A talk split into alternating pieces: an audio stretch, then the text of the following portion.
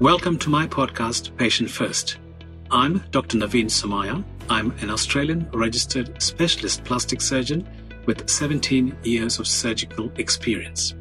As the scientific convener of the Non Surgical Symposium and a former president of the Australasian Society of Aesthetic Plastic Surgeons, my goal is to help patients navigate the complex world of both surgical and non surgical aesthetics, but by understanding what is evidence and what is not.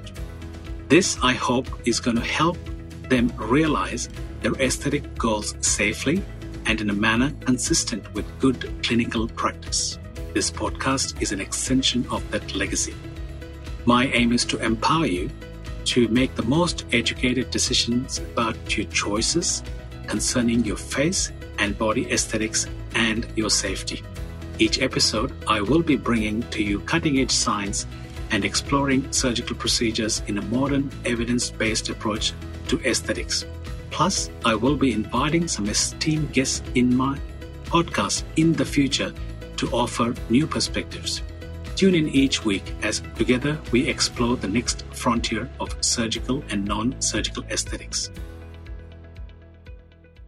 Skincare complements plastic surgery and it enhances the ongoing results of plastic surgery because it simply addresses the deteriorating skin condition and helps to maintain that at a much better level, say if you didn't look after your skin. And this I came to realize this very early on because when I did my advanced fellowship training in the United States, every single consultation with the surgeons I was with, uh, they usually referred the patient on to a skincare consultant at the time of the consultation to see what complementary recommendations are necessary, in some cases mandatory, and what complementary skin treatments would be necessary to maintain the outcome. It's a bit like if you look at your average lifespan and let, let me start from the age of 20 to the say age of 75 or 80 your skin depending on your life your lifestyle, your habits, where you live, how much of sun exposure you have will change. So at the age of 20, you have to have an age appropriate treatment. So I think to start off with the teenage or early 20s, the biggest bang for your buck will be from the understanding the impact of sun protection, the understanding the impact of a healthy, nutritious diet that ultimately translates to good skin health. There is no point of trying to ignore those two aspects of excessive sun damage or cigarette smoking or bad diet and focus on creams, serums, and other things to undo the damage. That will not work. Because a lot of my practice is focused around the eyelids and the periorbital area, patients assume that surgery is the only solution necessary. And when patients come and see me, sometimes you can offer other non-surgical modalities that can actually give them a better approach, a sorry, better result than putting them through surgery. Yes, surgery is effective, surgery is useful, but at the same time, if you have somebody who could be in quote unquote the gray area, it is always worthwhile trying to go back to basics and look at a non-surgical intervention first before you recommend a surgical intervention. And uh, that's kind of what I do in my practice. So, for example, if there is a uh, person whose primary problem is overall bad skin. I think a skin care regime based on regular assessments, low grade chemical peels, a structured program of advanced cosmeceuticals, which requires prescription grade skincare, will help improve the skin quality. After that, if there is still residual concerns and we get to a time three to six months down the track to reassess those options and then recommend as required. A prescription grade uh, skincare is a very effective method of treating certain conditions, and especially when it comes to some amount of pigmentation that patients do get either as a part of the surgical healing process or post-inflammatory hyperpigmentation for whatever reason. Prescription grade hydroquinone and uh, vitamin A could be prescribed as a ongoing modality to help patients address that concern.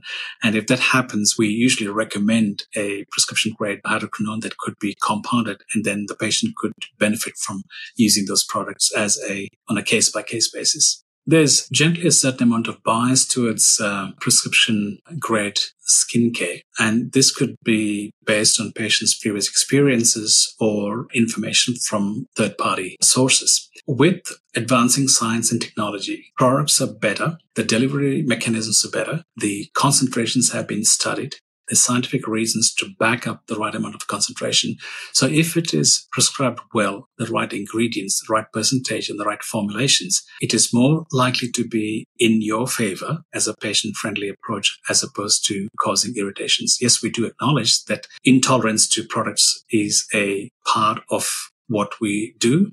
And if that's the case, the patient is appropriately advised that uh, to contact us as soon as uh, they notice something that is not right and appropriate remedial measures will be taken starting from discontinuing the product immediately and maybe going down to a lower grade concentration or maybe a different product altogether. With advancing technologies, scientific evidence, and heavy marketing, there's a lot of natural skincare brands available that uh, promise you a same level of efficacy and results. Sun damage is still the primary trigger and coming back to sun protection, this is something that can be started at a very young age that doesn't cost a huge heap of money.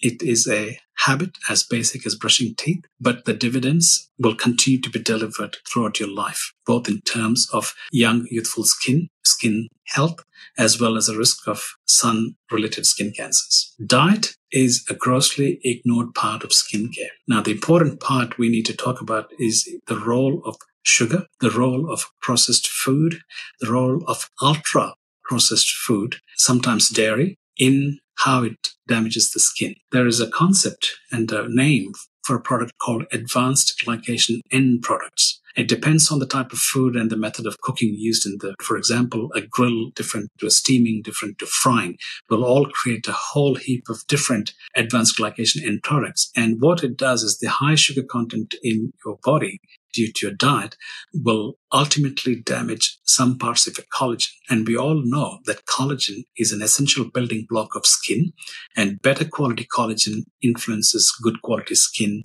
which ultimately influences your appearance as well as your response to surgery, healing, so on and so forth. So if you have a sun friendly lifestyle, and a sugar friendly lifestyle. And to top it off, if you are a smoker, then you have hit the trifecta because these are the things that really damage the skin. So it is our discussion that I have with all my patients is to look at these risk factors and advise you to say, okay, fine, have you considered sun protection? We are living in this collaborative ecosystem of the non-surgical aesthetics where we look after our industry partners as essential partners in the progress in a patient-centric uh, world because the R&D provided by these big corporations is essential to progress the quality of clinical care and push medicine from what is today's medicine, tomorrow's medicine. So big companies like SkinCeuticals and uh, Synergie Skin do commit a lot of time and research to products to improve skin and overall lives of patients. I think the concept of skincare has to be looked at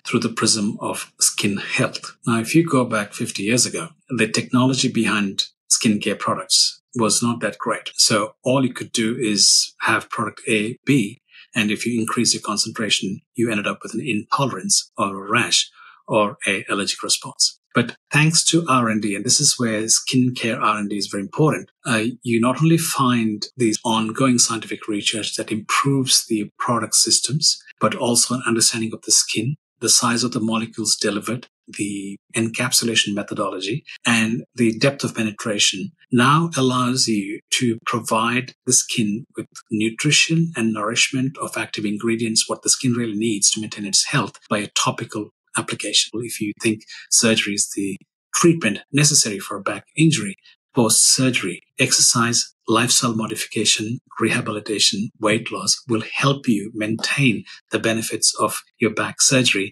and skin conditions and skin pathology or pathology for any other body part is no different. You need to have an active form of treatment followed by an active form of maintenance of the benefits. And this is where skin care and good high end skin care can help you maintain the skin quality and the skin nutrition and the skin health for a better outcome.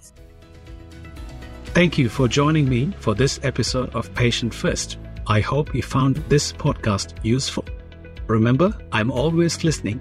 And if you have any questions you would like me to answer on the show, or upcoming episodes, please connect with me via my clinic website. Thank you.